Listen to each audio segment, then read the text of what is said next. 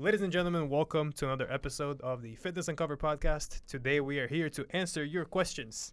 We got a list of questions from my Instagram. Uh, some of them will bring more deeper topics of conversation than uh, than previously. So, um, yeah, these are questions by all by all of you guys that do follow us on Instagram. So for next time that we're doing this, go ahead and give us an IG follow, uh, so you can be a part of our podcast as well. Um, so yeah, you can start. Yeah, and if you um didn't get your question answered, or uh, if you have a question that you didn't get to answer or uh, ask us, definitely tune in for the next one. We'll definitely be doing another one of these. Uh, just make sure to watch out on our Instagram account for Q and A post. beautiful. All right. The Fitness Uncovered account. Yes, the Fitness fitness uncovered. Oh yeah, by the way, we should probably announce that too. absolutely. We just got an account for the actual podcast uh, at Fitness Uncovered on Instagram. It actually, if the uncovered part has, oh, j- you just put it on the on the screen right there. Yeah, because they, they took away the the, vo- the vowels. Anyways, uh, you should give us a follow there as well uh, to stay in tune with everything podcast related. yes, perfect. Let's Cool. get into it. Send it. Uh, question number one: How can I gain muscle without gaining weight? That's a good question. It's a good question, and I think a lot of people like this is gonna this is gonna hit a lot of people at home. You know. um. All right. So I think I want to start off with this one. Um, so I think people want both things to happen simultaneously, and it's not that it, it can't happen because you could definitely, especially the way that this word this is worded, you can definitely gain muscle without gaining weight, and often this is actually what happens in the beginning when people are trying to lose weight and they start strength training. And this is actually, you know, I can think of several of my clients that are going through this right now where um, what we do is we start them off at a maintenance with calories. So when I talk about a maintenance, it's uh, this has a lot to do with nutrition. Uh, depending on how much you're eating, if you're going over your caloric uh, maintenance or if you're under it, so if you're creating a caloric surplus or, or a caloric deficit, um, it's going to play a, a big role in, in, in if you're going to gain weight or not. But if you're in maintenance and you're starting to strength train, this is often what happens. You will gain muscle and maybe the scale won't move. Um, so you will Recomp. Right, you will Yeah. recomp. So, so that's what this question is really going into. But I want you guys to. When I read this question, that's actually not where, where my mind went.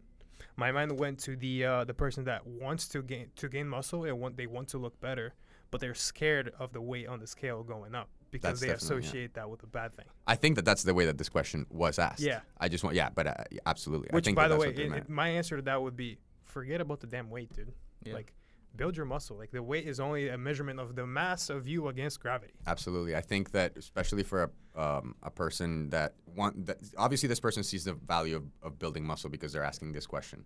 So somebody's already, you know, made that imprint uh, with with this person. So yeah, what Nick said is absolutely the answer. It's not worrying about the the number on the scale because what if I told you that you could look the way that you wanted to look, but you would not move on the scale. Right. If you looked in the mirror tomorrow and you l- saw the results that you wanted, but the scale still didn't read the number that you wanted to read, would you be happy? I think that most people would be happy. I think that people are married or have a relationship with the number that they don't quite understand. Yeah. The thing is that what I've seen is people try to get back to that number when they were at their quote unquote peak when they were mm-hmm. younger, you know, when like 17, 18, 19, 20, you know, in their early 20s. And so all of a sudden when you're presenting them to presenting this to them that they're going to gain muscle mass but not gain weight, they're like wait because the times that I've gained weight, I don't look any better. But it's just they have to trust the process that you know we discuss with them, and eventually, yeah, it's just trust. And Yeah. eventually, when they get to that goal, is it's gonna be even better. Weight matters a lot less than you think. Yeah, Absolutely. A lot less. Absolutely. And you know what body composition really is like your weight you can look vastly different at the same weight mm-hmm. and that doesn't mean that you like it's very hard to fully change your body composition. I think we should answer this this way. It's very hard to change your body composition while maintaining weight. If you really want to make significant changes there are going to have to be some fluctuations over time. That doesn't mean that you're going to have to gain a ton of weight in order to build a ton of muscle um, but it does mean that you're going to have to kind of give it a little bit of a trade-off. You're going to have to stop worrying so much about if the scale comes up or not because maybe the best route for you especially if it's somebody that is eat, under eating like if they're already under eating let's say that this person is eating A thousand eh, calories. Right, a Jesus. thousand, a thousand, Yeah, even to that's- fifteen hundred. Fifteen hundred per day. Even if you're eating fifteen hundred per day, and you're so what we would call that, I would say that that's pretty low um, in a caloric intake. If you can't lose weight and you're already eating that low, then I would suggest to increase your caloric intake simply because it's going to be better quality of life as well. So it's going to be mm-hmm. easier to cut once we increase that maintenance. Yep. Mm-hmm. And your maintenance can be increased. And a lot of people, th- I think there's a lot of controversy about this, the whole maintenance thing, like how much muscle, like if you build a pound of muscle, how much, how many more calories? L- let's just put it this way. I weigh 160 pounds. I eat over 3,500 calories every single day. And I know that this is just one case, and obviously I have a, my genetics play into this and everything. But I need to eat over 4,000 calories in order to gain weight. That's ridiculous. Now, for why does that happen? right, great. That's awesome. That's awesome. Um, for me, it's not so great because it's a job and I want to gain weight. Uh, but the reason that that happens is because my composition, I have the ratio of body fat to muscle or to, to, to just lean mass in general um, is very low. So I have very low percentage of body fat. Most of that weight is is is muscle, is is lean body mass. So that's going to, and not just that, but my lifestyle. Not only am I a trainer, so I'm picking up heavy things throughout the day just to help out my clients, but I'm also training regularly. I'm not mm-hmm. going to say every day because I don't train every day, but I train very regularly and I train for strength. I train in a manner that tells my body that it doesn't need to get more efficient at burning calories. It doesn't need to burn less calories. It can be okay with burning a ton of calories mm-hmm. for the things that I'm doing. And I also do that by allowing myself to eat. So I'm at a place now that I can have so much freedom with my diet because of the way that I train, because of the way that I eat, and I don't have to worry about what the number on the scale says because actually I want to weigh about 20 pounds more than what the number on the scale says. But I love how I look and I love how I feel and I love how I perform. So that's ultimately like what you should be looking at and not so much at the number on the scale. Right. Because even then, that number changes daily. Right. So why torture yourself? Exactly. Because one day you might drink some more water, an- another day you drink less, so you weigh less. But the day that you drank more water, you weigh more. hmm Or if you ate later, and usually weigh yourself um, pretty early in the morning, you haven't fully digested your food, so it's still in your stomach, and that is counted for when you're weighing yourself. Because the scale doesn't really know how to differ- differentiate between muscle mass, uh, water weight, bone. It's just No, it's, it's just just, one a, number it's just a number. It's just a number of all together. Man, I, I stopped weighing myself after my powerlifting competitions. As soon as I'm done with prep, I used to weigh myself every day beforehand. yeah. Nowadays, I just look in the mirror and be like, probably decrease my calories a little bit. Could probably increase them a little bit. Yeah. You can, you- but that that also comes with a little bit of experience. Yeah. Yeah. Yeah. Once you're a little bit, once you have been doing this for a little bit, it's like, I can eyeball most things. Right, You can even like eyeball food sometimes. That's what intuitive eating is. So I think we can hit on that because I Oh, think a lot of yeah. people like hear that word and, and it's buzzing around a lot. Intuitive eating, right? But in order to be an- a good intuitive eater, you have to first develop good intuition when it comes to nutrition. And the way that you do that is by Tracking. under well, for, yeah, absolutely tracking. Yeah. Because you need to understand quantities, you need to understand macronutrients, you need to understand micronutrients, you need to understand the profiles of what that means and which ones you should be having together, et cetera, and also how they affect you because every person is different in terms of like, especially when it comes to nutrition. Um, there's a lot of variables when it comes to individuals. So, intuitive eating needs to be developed. It does not mean that you should eat. You should give in to the urges No. of what your intuition is telling you No. to go at 3 a.m. in the drawer to get a cookie. that is not the intuition that we're That's talking about. One of my a pet peeve that I have of some influencers that I hear, like fitness influencers, speaking about, oh, just you just gotta listen to your body. And How many people do you think are listening yeah, to their it's like- It's like, it's like no, like I like I understand what the fitness influencer is talking about because once you understand about the profiles of, of the food that you're eating and, and the micronutrients and all that stuff, then you know what you need. hmm So they understand, but I don't know. These fitness influencers seem to not understand that they're speaking to people that have never done what they've done when it comes to tracking food and stuff like that. So when they say, "Oh, just listen to your body," just listen to your body. Yeah, my body right now is telling me it's an Oreo, so I'm gonna listen to my body. Yeah. yeah, but, but It's that's like, why they're influencers. They're not coaches. Nick, That's I want to ask you a always said. question because of what you said. How how long before you before you did what you are doing now? Yeah. How long did you track for? I tracked unsuccessfully for two years failing all the time, and then I tracked successfully for two years. Okay, so a total of four years Yeah. attempting to track your food Correct. Mm-hmm. gave you the confidence to start making decisions without tracking. Yep. Yeah. How about you, Jose? I know you still track. Twelve years. Yeah. there you go. Damn. There you go.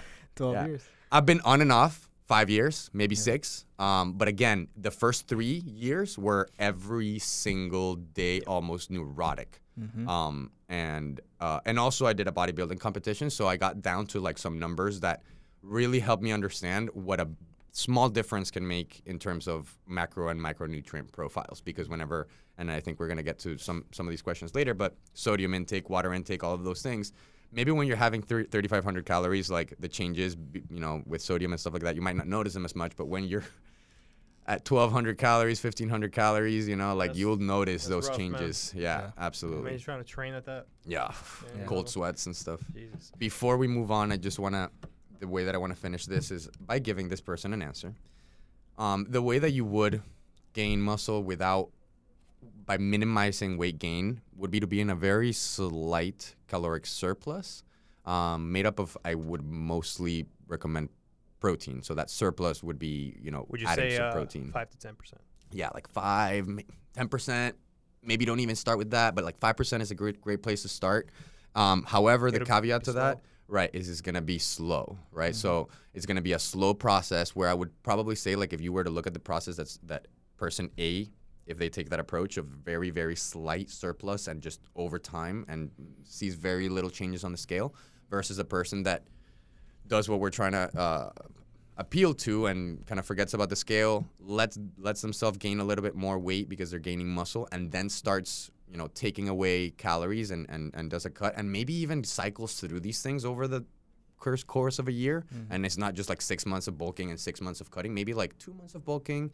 And then two months of cutting, and then again two months of bulking, and then again two months of cutting. I would argue that that person would make greater results at the end of the year um, than the person that takes this. I think approach. personally, it's a worthwhile approach if you're not a competitive bodybuilder to stay near maintenance. Yeah. Uh, and take the longer route. Mm-hmm. Just because it's safer, there's less room for error. You don't have a date that you have to be ready for for anything. Like Yeah. you're chilling, man. Just take your time. It also builds good habits. Yep, that's right, and Yeah. it's something that's going to be more long term for you. It's easier too because what we're talking about is like if you want, but again, if you're the person that like I want to gain results fast, then you're gonna have to you know maybe track and track you know and, and, and make these changes where as, Which uh, segue? Yeah. Segue into Yeah. question number two. Yep. Um, are there options for those who do not want to track their foods? Yes. Hard question. Harder answer, maybe. um, No. Yeah, yes. it depends on your goals. depends I on your think goals. Yeah.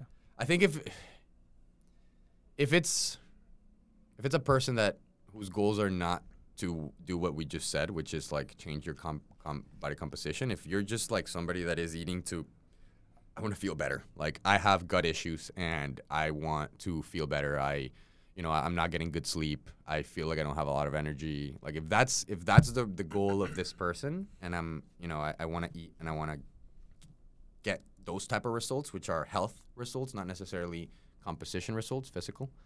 Um, then yeah, I mean, I could say like you could stick to whole foods. Yeah, we can give the people a rule of thumb, like when it comes to the the foods that they should have in their plate. You know, every plate should have a source of protein, which is something that you don't see a lot amongst like the people that are not really exercising. They just eat whatever is served to them. So just pasta, Yeah. like no Yeah. protein at all, just carbohydrates. Or they'll for breakfast they'll have like a little cookie with coffee, and think- move on. And it's like that. So like we can give if you can have a protein source, a carbohydrate source, and a fat source in each meal, then you're gonna be doing pretty well. And it has to come from the from whole foods, nothing Yeah. that is processed. Yeah, I think it's funny because um, I don't know if you guys relate to this, but at least me being from Venezuela, like our breakfasts are all terrible when it comes to, to distribution of macronutrients. Yeah. It's like all carbs, just all carbs Yeah. and fats. Uh, dude, I'm not really a breakfast guy. Never been. I haven't had breakfast in years, so uh, I haven't. I don't really know what Brazilian breakfast is. oh, true. To be honest with you, so I have no. Maybe idea. we'll find out. Well, I, I- don't know about Puerto Rico. Yeah, Puerto Rico is like coffee with like a cookie. It's called ga- galletas por soda. Oh, So they just like wet the cookie on the coffee and they just oh eat man, it and then they just move on with their Yeah. day.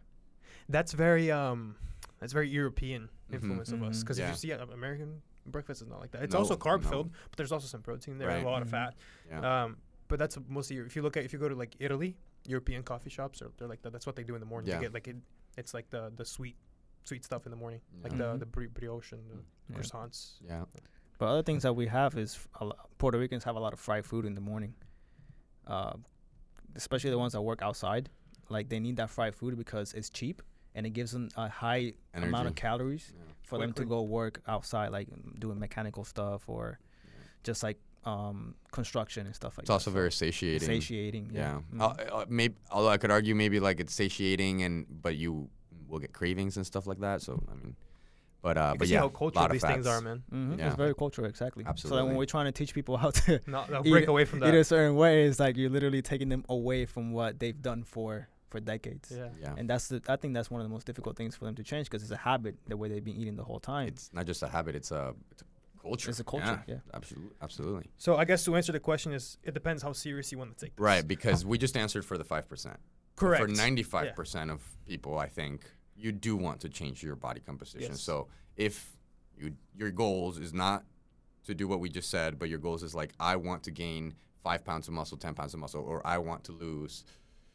You know, probably people are saying I want to lose ten pounds or twenty specifically pounds. if you have a date for it. I think Specifically it's- if you yeah. wanna have a Mhm. date. If you have a date for it, if you're like I have to do this by this time, sorry, you truck. Yeah. Yeah. Yeah. That is the uh, and I will say this, and I think I, I love this. You you said this. I love this analogy that you put about the tunnel, um, and the dark being in the dark tunnel, right? Like you you could guess, you could go out there and just So you're gonna see where you are, and you're gonna pray. see the end of the tunnel. But once you start tracking, lights are on. Lights are on. You see everything. You see Right. the, all the obstacles. You see the the thing comes out the floor that you can jump. You see the things that you're gonna duck over, and then eventually you're gonna get to the end of the tunnel without a scar. exactly But if you don't track, you might get a hit or miss there. right, You right. get a broken arm, Yeah, hit in the face, Yeah. yep. abduction, You might make it. slap. You might make it there. Like you might end up at the other side, but like, Eh, are you gonna take that risk? Mhm. Like, who knows what's in that tunnel? it's your choice. You know. Yeah. I heard diabetes is in that tunnel. Uh, Yeah.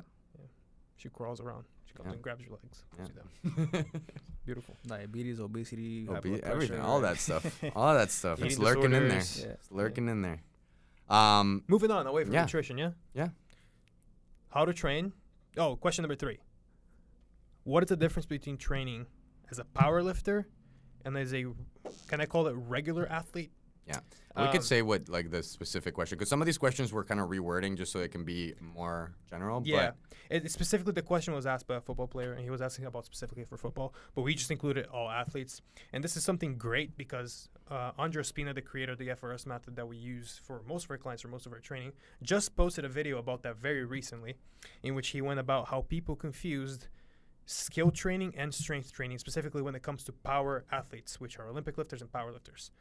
People confuse how those two things are not the same, uh, or sorry, that they are the same when in, in fact they're not. Mhm. And us, for us coaches, that's very important because if you think of a football team, I, I talked about this on my story on Instagram the other day. A football team, they have a um, they have a technique coach, which is the head coach. Um, so that guy has the job of creating the best strategy for the team to win the football game. They also have their strength coach, which the job is to prepare the athletes' bodies to best perform on game day or throughout the season. In powerlifting, it's kind of like people think that they're kind of both meshed together because the sport is the sport uses the mechanics, the, the movements that are usually used to build the strength for other sports, which are the squat, the bench, and the deadlift. So people think that like th- those are kind of like the same thing, but they're really not. And we actually have a lot of people come to us, powerlifters come to us, thinking that we're gonna teach them specifically powerlifting. But that's not the case. We just get we're just good at preparing bodies to powerlift, which is that's a huge difference. We do this the second job of what the football team would do. That's, that's, that's the strength coach job, um, and that's I think how th- that's the biggest difference between I think a power, how we w- I mean at least me personally how I would coach a powerlifter to an athlete. A powerlifter I would think I would for the because of the state of the industry, I would fall I would have a lot more responsibility in teaching them the skills of powerlifting as well as preparing their body for powerlifting as opposed to an athlete, I would just try to prepare their body as best as I can so they can perform their skill of their sport better, Yeah. which may be like throwing the ball, swinging the bat, swinging the racket, like doesn't matter. Yeah. yeah. A lot of rotation. So A lot of basically, rotation. so basically saying that powerlifting already has a combination of when you train powerlifting, you're already doing your practice. Correct. Yes. So it's not like football that in football you have to go throw the football, catch it, run and stuff like that. Hit people. And yeah, hit people and then you gotta go to the gym and and work out. And so in powerlifting you have both the technique and the training Simultaneous. simultaneously. I think we should um like just qualify a little bit for this question because I think this is actually a great question for who we are because Yes. both Nick and Jose have a ton of powerlifting clients and I myself have had a lot of athletic meaning like powerlifters are also a- a- also athletes but when people think of like athleticism they think of like these type of sports like football, soccer, you know, Unfortunately, running, because of you the- know, the state right, of the industry, I would agree right, with you. Right. Yeah. Um, uh, so I think this is a good contrast to like what I think the I want you, want you to finish uh, your thought process with uh, the powerlifter because I want to go into like why would you train an athlete the way that you would train an athlete Mhm. versus what you just said. Mhm. Well, the, the main goal for the sorry, did you want to? No, no, no. The main goal for the athlete would be just to make sure that his body is in the best condition to perform the skills required in his sport. Mm-hmm. Now Right. that may mean max strength, but it also may not. Right. Like it doesn't right. have it depends to be. on and it of also doesn't have to, you don't have to apply max strength through your regular gym movements as in the squat bench deadlift overhead press Yeah. pull up row Yeah. like there are so many ways of applying max strength and Yeah.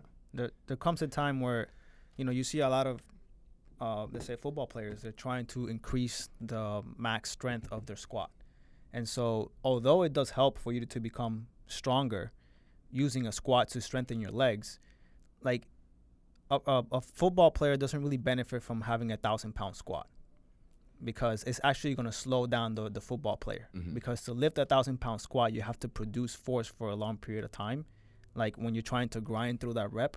And the football player it doesn't has to be faster. And so the strength curve is different for a powerlifting sport as opposed to like another sport like a football player. Should we include a graph of the strength curve real quick on the screen right now? That would be good. um, yeah. He, that, he, he, he'll, he'll figure it out. Yeah. Um, so the max effort strength is at the top. That's where you grind against big weight. That's what powerlifters do. That's why you do the training that powerlifters do, which is max effort work. Football players, they don't have that much resistance. There's no a thousand pound player that they have to Mhm. push through. Like the Mhm. players are max like 300 pounds, and they're still moving pretty quick on the field. Mhm. mm-hmm. So most of the most of the the uh, the area of the strength curve that they're operating in is at low is lower. It's right here in the middle near the is it speed strength or strength speed? speed strength Speed strength, Mhm. which is more dynamic. strength afterward. speed is the the grinding Mhm. you know Right. max out Yeah. and The- the- speed the- strength the, is the, the, power, fast. the, pa- the fast, yeah, Yeah. that one, Yeah, the, the, speed the, strength is the, the the fast. power area of Yeah. the strength curve, Mhm. which is where I think and I suggest and I program for most my power or most my the football players or any other athlete for a, a sport that's similar to that, where they should spend most of their time and energy is in that the power stage. Mm-hmm. Yeah. Obviously, as well as working Yeah. their joints, the connective tissue, the structures. I want to take it uh, into one thing that I, I think I and I I love talking about this because um, it also like you, you got to look at like what these people are doing. Like a power lifter, like Nick was saying, like you're you what you really want to do is you want to create a better working system so that the outcome of whatever you choose to do is going to be better. Um, so it's very similar. I think like it's it's not the same, but it's very similar. The thought process that you're going through whenever you're training a person is very similar because what you want to do is you want to, as Nick said, give that person more tools to go to the field or the platform in case of a power lifter to perform better right? So uh, one big difference that i would see here in terms of like how much value i would put to a certain style of training um, is unilateral training here. Like athletes uh, outside of powerlifting unless you're a goalie or unless you're uh, like a hockey goalie like you're not you're not in a bilateral stance meaning like you're not in a square deadlift or squat stance 99% of the time you're going to be balancing on one foot or a staggered stance or some type of asymmetrical stance so you definitely want to make sure that you're ready to withstand forces in as many variations of those stances as you possibly can and not just in a same plane of motion. So there are three planes of motion. Um, you have your frontal plane of motion, transfer, uh, transverse plane of motion, and uh, sagittal plane of motion. Most of the exercises that you're doing in the gym are in the sagittal plane of motion, which means it's going front to back. So your bicep curl is going front to back. When you're squatting, your knees are moving forward and back, your hips are moving forward and back. Um, then you have your frontal plane, which is lateral movement, and you have your transverse plane, which is rotational movement. Most movements on the field happen in the transverse and frontal plane, and not mm-hmm. necessarily in the sagittal plane. Same with a court or sand. By Right. the way. Yeah, mm-hmm. absolutely. Mm-hmm. So so I would put a lot more value into those things uh, if, you, if I'm training a sports athlete versus if I'm training like a power lifter or a strongman or you know somebody that is not going to be needing all of these skills as much because I'm not going to spend a bunch of time doing those things with a power lifter as I would with somebody else. I'll Right. tell you what's not a difference though. The athletes should not be Olympic lifting, specifically. Yeah, Unless you're an Olympic lifter. unless you're an Olympic lifter. Yeah. Unless you're an Olympic Yeah, lifter. the, the, your power cleans for football players are not as great as a lot of strength. Yeah, so many better uh, tools. So many, yeah, ex- exactly. Because the Olympic lifts, people don't don't receive the respect that they deserve. Like there's such technical movements. Well, I think and it's the hardest sport. and in the world. Olympic lifts don't make you more explosive. What Olympic lifts do is they show you how they show people how explosive you are. Mhm. Okay, it's a display Mhm. of explosive strength. It's not a explosive strength developer. And So so, do you want to explain how the Olympic lifters build that explosiveness?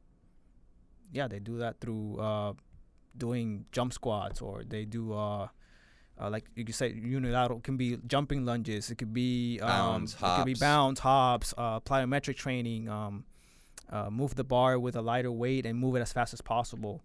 Um, they also do a lot of uh, uh, speed, str- speed speed strength, which is a lot of one to three rep maxes to build more strength, so they can handle more weight. And and, and then they have their practice, which is The display. the actual the sport, display, which is the skill. the skill. That's the skill. Yeah.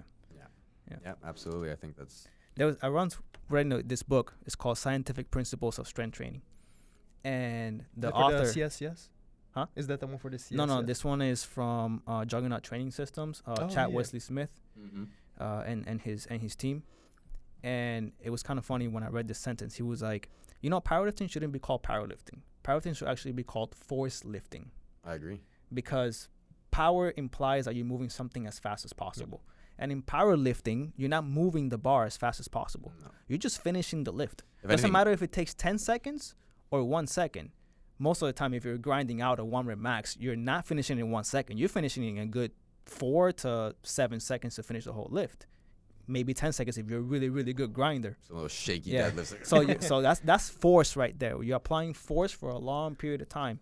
And then he said that weightlifting should be called Powerlifting. powerlifting. yeah. Yep, you can even switch them up. Like be like powerlifting should be called weightlifting. If you can, at Ex- least, exactly, at least yeah. you're lifting Yeah. some yeah, weight. They, they should, It would yeah, make yeah. more sense. Yeah, it would make Yeah. more sense. It would make more Yeah. sense. Absolutely. but we don't make the rules. Yeah. Yeah. And I think that Yes. one of the reasons why like uh, that became a thing, which is where like everybody was using Olympic lifts to train athletes, is because if you had never trained something like that and you started training something like that, I could see maybe some athletes getting some benefits from it. But then people are like, again, like we see those benefits and we don't ask why we're getting those benefits. And it's because we've not trained that style of training before. We're missing out on something. So like maybe we see some benefits, but there's way better things that you could be doing, which is what Olympic lifters do Yeah. to get more explosive. So um, I, I actually think I have an answer for that. Um, most of the studies that we have for training for to train athletes that we got from the foundations of uh, training science came from Russia, Mm-hmm. uh, Mhm. from the, the Soviet Union back in the in the Olympic days.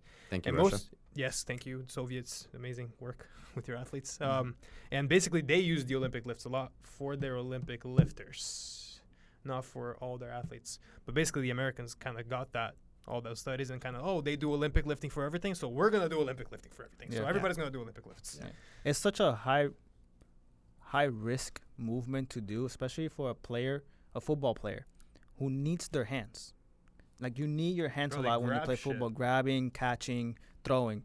If you miss, if you do a bad rep on, the, on a on Olympic lift, let's say a clean, and you catch that bar too low with your wrist all extended with a lot of load, you could break your wrist or you can you can strain your wrist, and so you're actually messing up your main asset to play in your sport. So try to use another tool to build explosiveness. Maybe like do some medicine ball throws over your head, or like uh, broad jumps, or uh, a weighted you know, squat with jumps or something like that to build that kind of explosiveness that is safer to do rather than trying to throw a bar over your head or clean it to your Yeah. to your clavicle. Yeah, one of my the, to, my one of three of my favorite things to do for speed and power training are fast sled work, like you said, medicine ball training, and sprinting. Like actual, just fast movements, or not just sprinting, but like body weight fast movements. So jumps, hops, bounds in all of the planes of motion that I mentioned earlier, um, and yes, sprinting. Yeah, good stuff. Question number four. Again, changing topics. Do you need to change the way you work out as you age past 40? That question is creeping up on both of you more than it is on me. um, so, you guys can start answering that because you guys are going to hit that wall before I am. I'm chilling. I Thanks, got man. 19 years to go. Should I go first since I'm the Uh, oldest one? Senior. It's coming, man. Yeah. Um, definitely when you're younger, you can get away with, you know, being dumb with your training because your ligaments and tendons, muscles are just young. They they still can recover faster and and so I remember my days when I started working out. I was doing arms every single day, and I did Let's not go. get injured. It worked out fine. Let's go. Uh, yeah, Gym bro. and my chest and and you know, but Drinking your C4. Definitely, as you get older, since you have more wear and tear as you go, just overall with with your life, you have to train smarter. That's not that. I mean, what I'm trying to say is that I'm still gonna be squatting. If I if I want if I I enjoy squatting, deadlifting, and bench pressing, overhead pressing, pull ups. I enjoy doing those things. That's why I do them. They're not the only exercises that are exist. If you don't like doing them, you can. There's other options for you. Me personally, I could continue to do that. I just have to continue to prepare my body to do so. Okay, so I always take care of my, my joints. I always take care of my ligaments and tendons, and we do that with the system that we learned from Dr. Spina, the functional range systems, and that's allowed me to continue to do these things that I enjoy at 31 years of age. I have friends that are 31 years of age that cannot do these things anymore because they did not take care of their body. Mm. So, can you continue to train the same? Yes. You just have to continue to prepare your body to do those tasks that you're asking it, asking it to do. Oh yeah, man. There's a there's the whole my, like masters division class in, in powerlifting, which is over Yeah. 40, right? Yeah. And we, they get some pretty strong people pretty there. strong, Uh, yeah, Um, yeah. Layne Norton just got first place in worlds, and uh, Mhm. like what he's over 40, definitely. He's over 40. yeah, Mhm. for for the masters Not division. So 50. you can but- definitely do whatever you want, man. It's just how much work are you willing to put in Right. to do those things at that age? That's Yeah. that's the question you should be asking. I think. Yeah. Um, I'm gonna approach this a different way. Not that I disagree at all, because Mhm. that was all. You can perfect. disagree. Um, please disagree, Andres. Uh, we're by the way, guys, we're looking for something to disagree on. So if you guys wanna throw some, stu you know, questions at us, topics. Drift us apart. yeah. Yeah, make us make us not be friends anymore somehow, please. Yeah, we got to do like the whole breakup band and get Yeah, back together.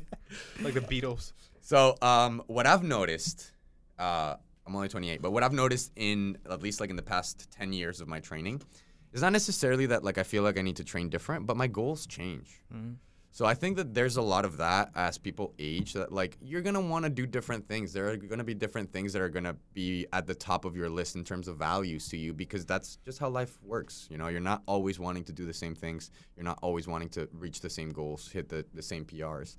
Um, it used to matter a lot to me, like I was alluding to earlier, how much I weighed and how big I was, how much I still would love to, you know, win the Olympia. But um, now I, I care a little bit more about the abilities that I have, like how well I can move. You know, talking about plyometrics, I love. Th- this is another thing. Like once I started training, like an like athletic training. When I when I talk about athletic training, I mean plyometrics, Power. speed, power. What we were just talking about. Rota- rotational movements. And It's so yeah. fun. Yeah. I like training that way. It makes me feel good. It makes me feel like I can. I I have a four year old, so it makes me feel like I can do anything that I want to do with my four year old. And again, like I know I'm only 28, but I know a lot of my friends that have back pain, knee pain, you know, things that they're, they'd be like, oh, going to play a baseball game. Like, I don't know about that, man. You know, so like I feel great. I feel like I can do all of those things. I feel like I, you know, like maybe he has a lot more energy than I do. Um, but uh, but yeah, I think that the goals change as you age, and your training is gonna have to change according to those goals as well. Apart from the physical stuff that is gonna happen. But yes, uh, Jose is absolutely right. I think that as you start aging, there are other things that are gonna come up that you're just gonna have to start taking care of. Like he said, tendons and ligaments when you're younger, maybe you don't need to do a lot of training to to to, to keep those up to par with everything else as you're younger. But that could also be because you're not like if you if if your training age is a lot and you get super strong, then you better start training Mm-hmm. other things as well because then you're just going to be training the same the same ways over and over and over again. So it's not just about your age; it's about how long have you been doing the same type of training for. Oh yeah, man. I was uh, I was 18. I had been training since I was 15. That's that's five years. Mm-hmm. That's when I hit my wall for for joint pain. Yeah, Oh, Fi- you said 15 to 18, Or So 13, 13 to 18. 13, yeah, so yeah, five at years. 18. That's when I was like, okay, something's wrong here. Yeah. Like, let me address this Yeah. right now. And Yeah. At 18 years old, you probably shouldn't be feeling those things. Yeah. You know? So there's a lot of different things that are going into this question. It's not just your age, but it's like what have you been doing or not doing during that time? You know, how long have you been doing what you've been doing for or not doing that? Um, and your goals. Like ultimately, it's, it's it's a mix of all of these things. So to answer the question, I think like a short answer is yes, you will have to change your training style as you develop your training career, but it has a lot more to do with just your age because like Jose said, you could train the same. And if you're training all of those things right now, all the things I mentioned, if you have your mobility on check, if you have your performance on check, if you have your strength on check, if you have if you if you have well-rounded training today as a 20-year-old, you may not need to change that Mm-hmm. as you age. The answer is always train what you're worse at. Exactly. If something else becomes worse because of your age, then you're gonna train have to train that more. Always make That's sure the all the boxes are checked. Yep. Correct. There you go. Cool. Question number five. Um, how badly well, is that is that the one? Yeah. How badly will it affect me if I don't eat enough protein for a few days? And we were actually talking about this before the podcast started, because what's the definition of a few days for Yeah, you? What's the that's- definition of a few that's days for me? important. Because a few days can mean three days, or a few days can mean ninety days. I mean, if it's two days, like there's people that fast for two days, and I, you know, that that, that could be beneficial. Yeah. Um, and they're, I mean, if you're fasting, you're not eating protein. Um, but uh, I, I, I, I probably think that that's not what this person Yeah. means. So how long can I go without things going bad? I Right. think that's what Yeah. they're trying Exactly. Ask. So the person that asked this question, they they they go to school, they go to medical school, and so they're very busy with with their schedule, Yeah.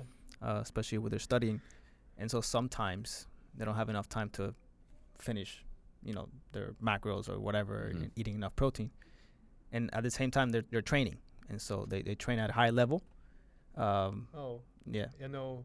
you probably know who it Yeah, is. Yeah, yeah. they train at high. Yeah, train. She's she's a power lifter. She trains at a high level, um, but sometimes she doesn't have enough time to eat, and Right. so the times that has happened to her, I'm like, don't worry, don't stress out about it. Uh, maybe your recovery is gonna slow down a little bit, but if it does slow down when you step into the gym, if you have to lower the weight, then then lower the weight and forget about it. You know, Yeah. next next week when you're have more time, get back into your schedule. Always try to get back into into it. You know, like don't give up. Overcorrected. Yeah, overcorrected. it. Don't be like, oh, I missed one day. Oh, I'm, I'm, done. It's over. Like, yeah, now I have to eat twice as much to eat- protein yeah. tomorrow. just yeah, just next day try to do better. And when you have the, the the time to do it perfectly, then do it perfectly. But just continue to train, continue to be consistent, and and you'll be fine.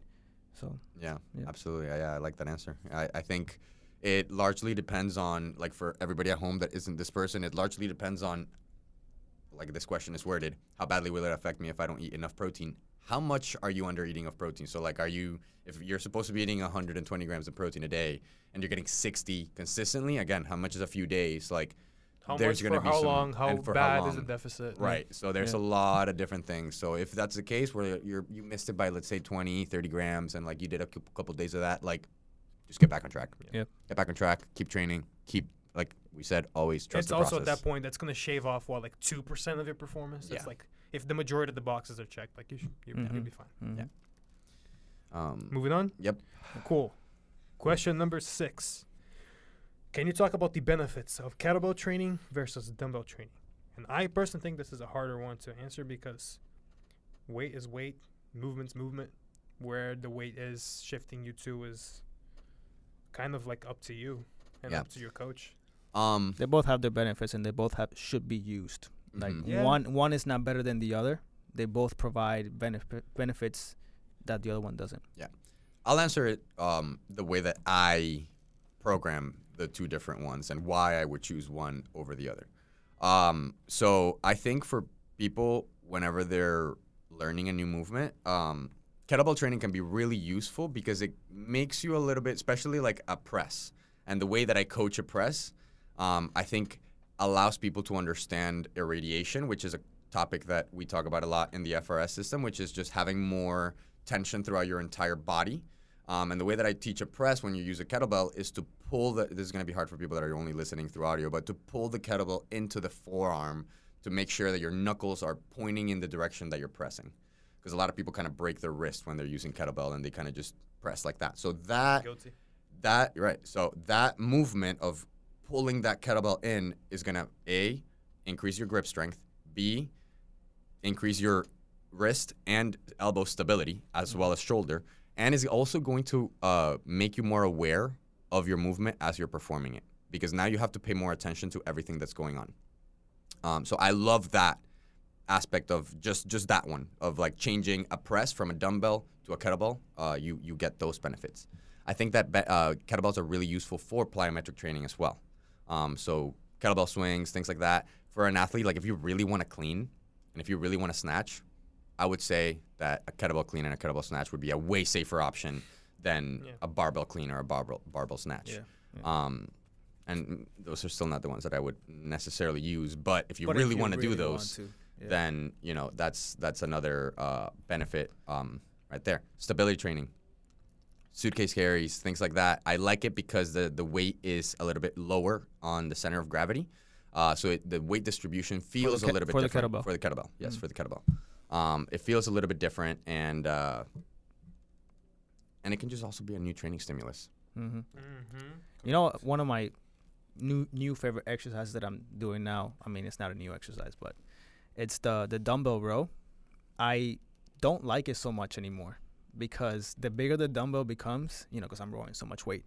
Oh, Um, the bigger the dumbbell becomes, the more comfortable it is to row it because as you're pulling the dumbbell towards towards your, your belly button or like let's say your hips, it's just like hits your your hips. And so I, I switched it up gives to you an doing- owie. yeah, it's, it's just like I can't hit my lats, you know. I can't hit my lats like, like I would. So I switched to kettlebell, and so since the kettlebell is just uh, like a big circle, And it's when I underneath when I do hand. the when, underneath my hand when I do the row, I actually feel my lats contracting Yeah. better. I can co- focus more. Man, and skull your- crushers too. Like I was about to with, say. with dumbbells, when you do skull crushers, you gotta do it in neutral grip. You can't you can't pronate your grip, and so with the kettlebells, you can actually pronate your grip. So Mhm. it just give you a di- different option. I was about to say, switch your uh, your skull crushers for a week from EZ Bar or from the dumbbells to kettlebell, and tell me you're not trying to stabilize more, man. The Mhm. first time I did them, I was like shaking. I was like, "What the heck is this?" It's it's just a tool. it's a tool. it's yeah. a tool. yeah. You have to, uh, and that's the job of the coach. Yeah. That that's what we study for this. It's Yeah. you have to learn how to use the tool, like Tool apply it properly. Yeah. Um, another one way that I love to use kettlebells is uh, upside down kettlebell exercises. So instead of what I was describing earlier, which is the regular way to Oh. hold the kettlebell, have the actual bell be upside down, so the horns of the of the kettlebell are the, what you're holding onto, and the bell is actually on top of that. Mhm. Um, so it requires a lot more stability. It requires a lot more coordination, and you're probably gonna be a quarter of the weight the that weight you can lift that it, you could yeah. actually lift for Yeah. a, for a regular press. Um, so I love doing those things for like shoulder stability, even just like carries, you know, walking. So Mhm. carrying the kettlebell uh, upside down and walking, whether it's overhead, whether it's in a front rack position, whether it's in a like a 90 degree angle uh, shoulder flexion position, all great, all great. Again, awareness, body movement awareness, all of those things, awareness of where your joints are at, of where your weight distribution is at, things like that. Um, great tool. I think it's a great tool. Cool. Moving on to question number seven. Should non-athletes do plyometric training and why?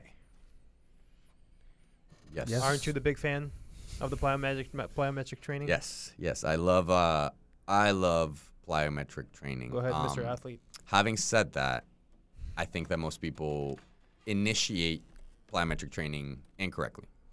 Uh, I think that people just have these s- exercises that they see people doing when they think of plyometric training, which are usually like box jumps, uh, the Olympic Jumping lifts that we lunges, were talking Olympic about, you know, all these things that I would say are at the very end of the spectrum when it comes to progression in plyometric training. Um, the way that I actually start people doing plyometric training is pogo hops.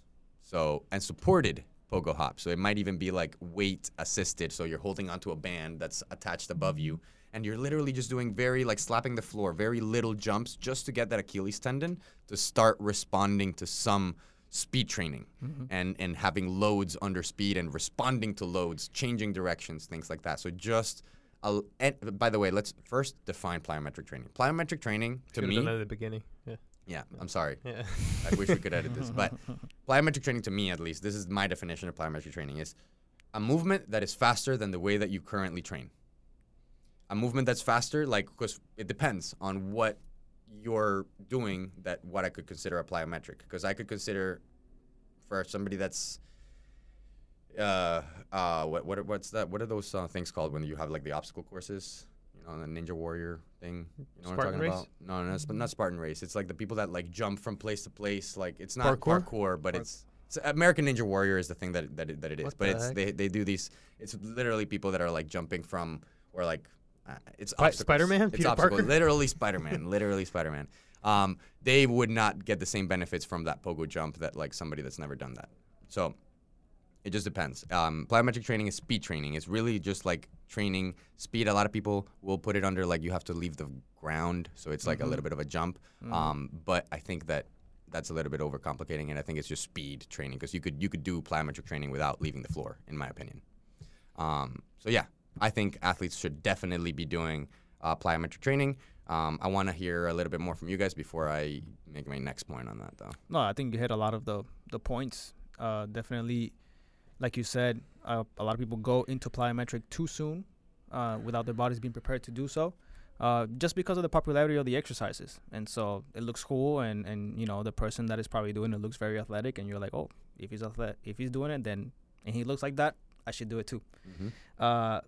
But you explained it perfectly when it comes to slowly progressing people into it. You know, it, I, I, even especially when the person is much older. You know, when the kids, when, when when you're a kid and you're young, you can you do plyometric training all the time. All the time. Something simple as running is plyometric. Mm-hmm. And so when you're playing like hide and seek, or you're just playing a sport, and you you're playing basketball, you're playing football, you're doing plyometric movements all the time. But when you become older, as you become more sedentary, that's when your tendons and ligaments start kind of like degrading. Mm-hmm. And so that's what Andres was explaining. Like, if a person hasn't done plyometric training in, in a long time or ever, start them up with something more supported, like pogo jumps. You know, maybe uh, jumping rope or just jumping without a rope. You know, Mhm. up and down with Yep. their toes and stuff like that. So, or doing a, f- a fast movement because you know throwing the medicine ball can also be plyometric. Absolutely.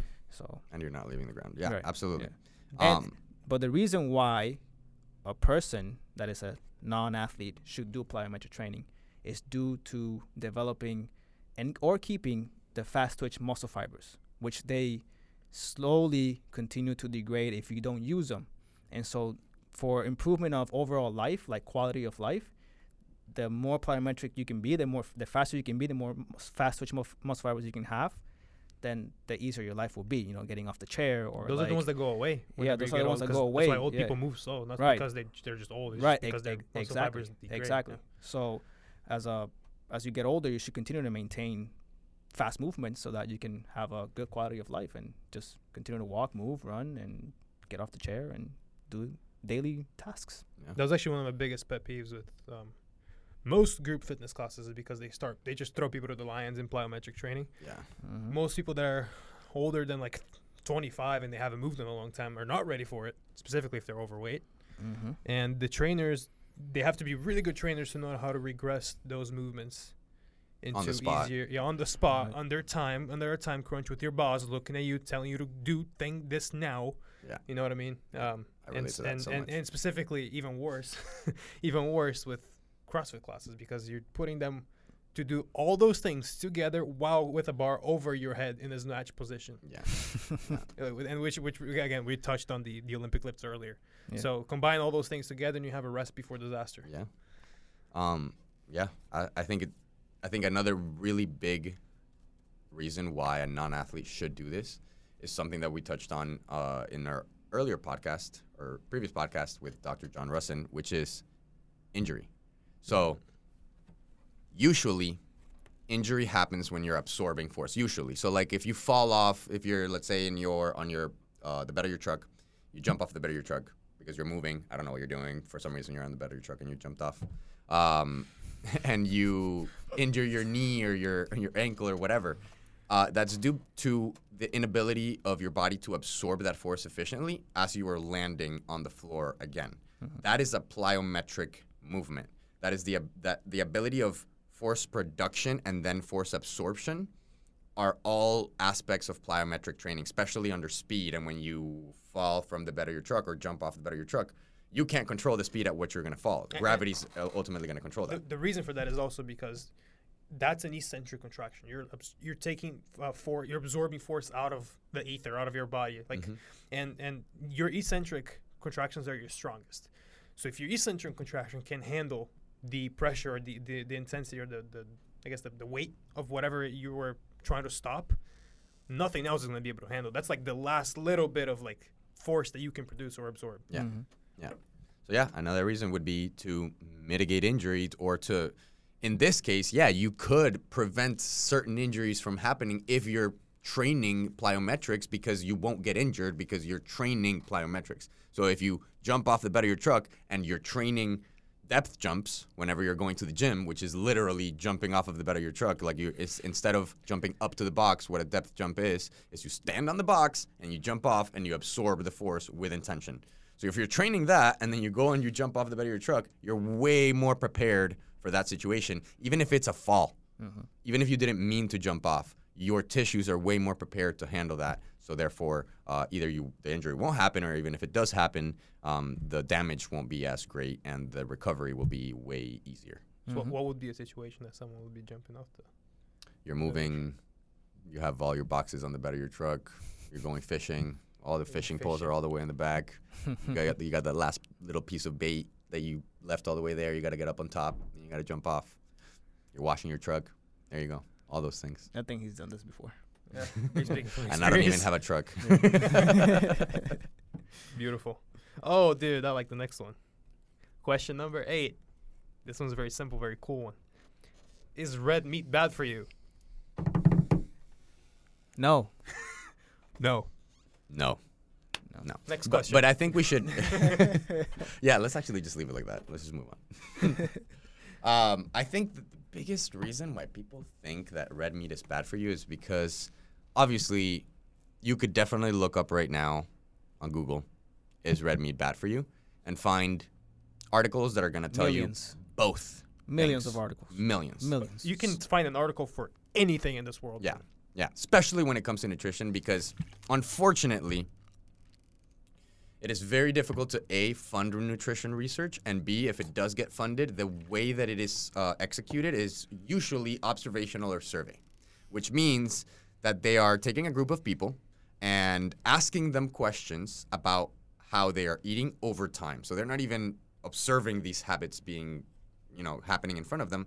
They're just okay. We're gonna meet in two months, and you're gonna tell me, uh, have you been eating meat? And usually this is not categorized into like organic or what kind of meat. Is it a burger? Is it, uh, you know, is it just processed meat or is it or right? Is it grass fed? Is it what source is it coming from? It's never really categorized in that way because funding again. But um, so the the research is not excluding all variables from this. So when you get, in my opinion, when you get an, uh, uh, a research article that is saying Americans that eat meat are way at way higher risk for heart disease or or, or high blood pressure or whatever these uh, uh, all of these things you can find if you make a Google Google search. Um, it's because of the type of meat that they're consuming and not necessarily meat in general.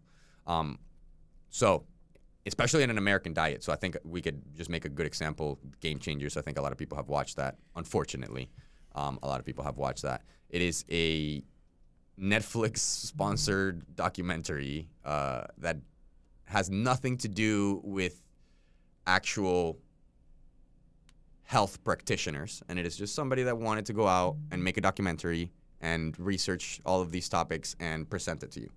Um, and a lot of the things that they use are what I'm talking about. So it's just these research that is just kind of like vague, and yeah, we, we can find something and, and bastardize it and blow it up and be like, make a huge deal out of it. But at the end of the day, I don't think that there's enough research to say red meat is bad. Mm-hmm. Period. Well, you touched on a lot of really, really good points there.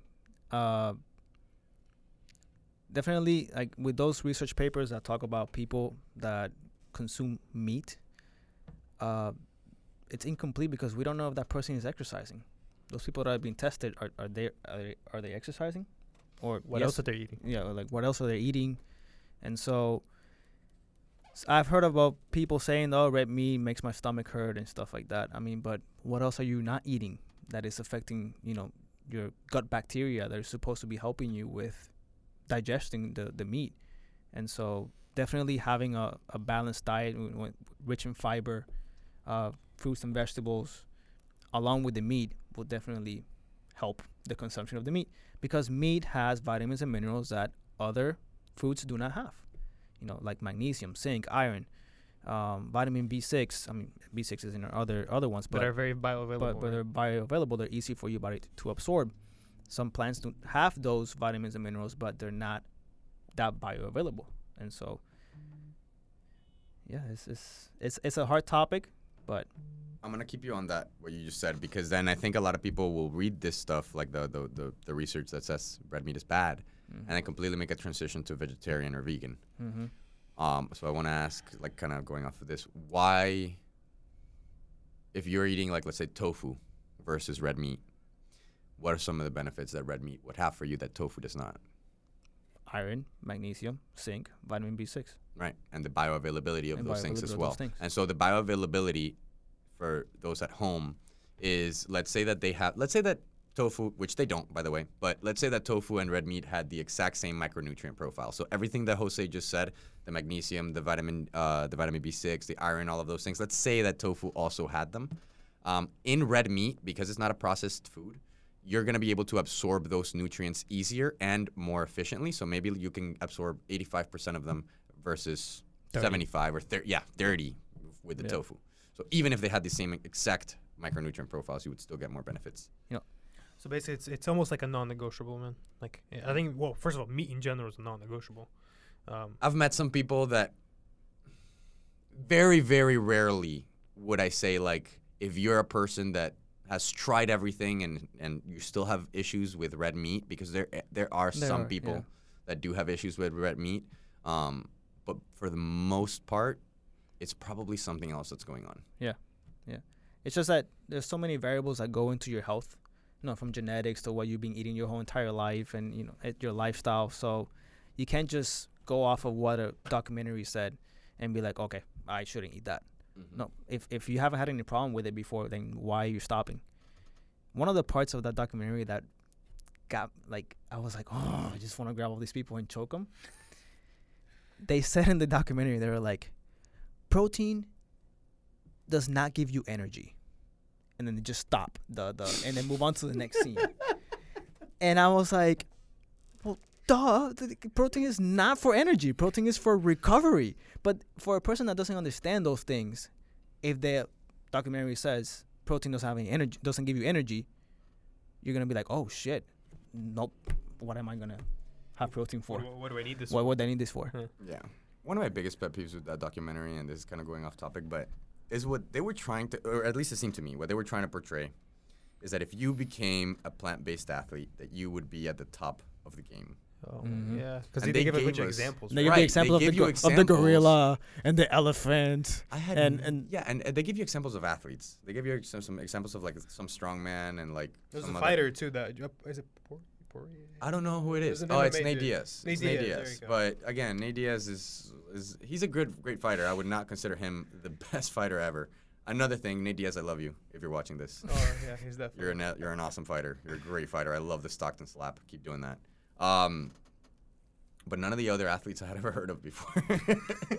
none of the other athletes that they used as examples I had ever heard of before, and by their by by no means at the top of their field.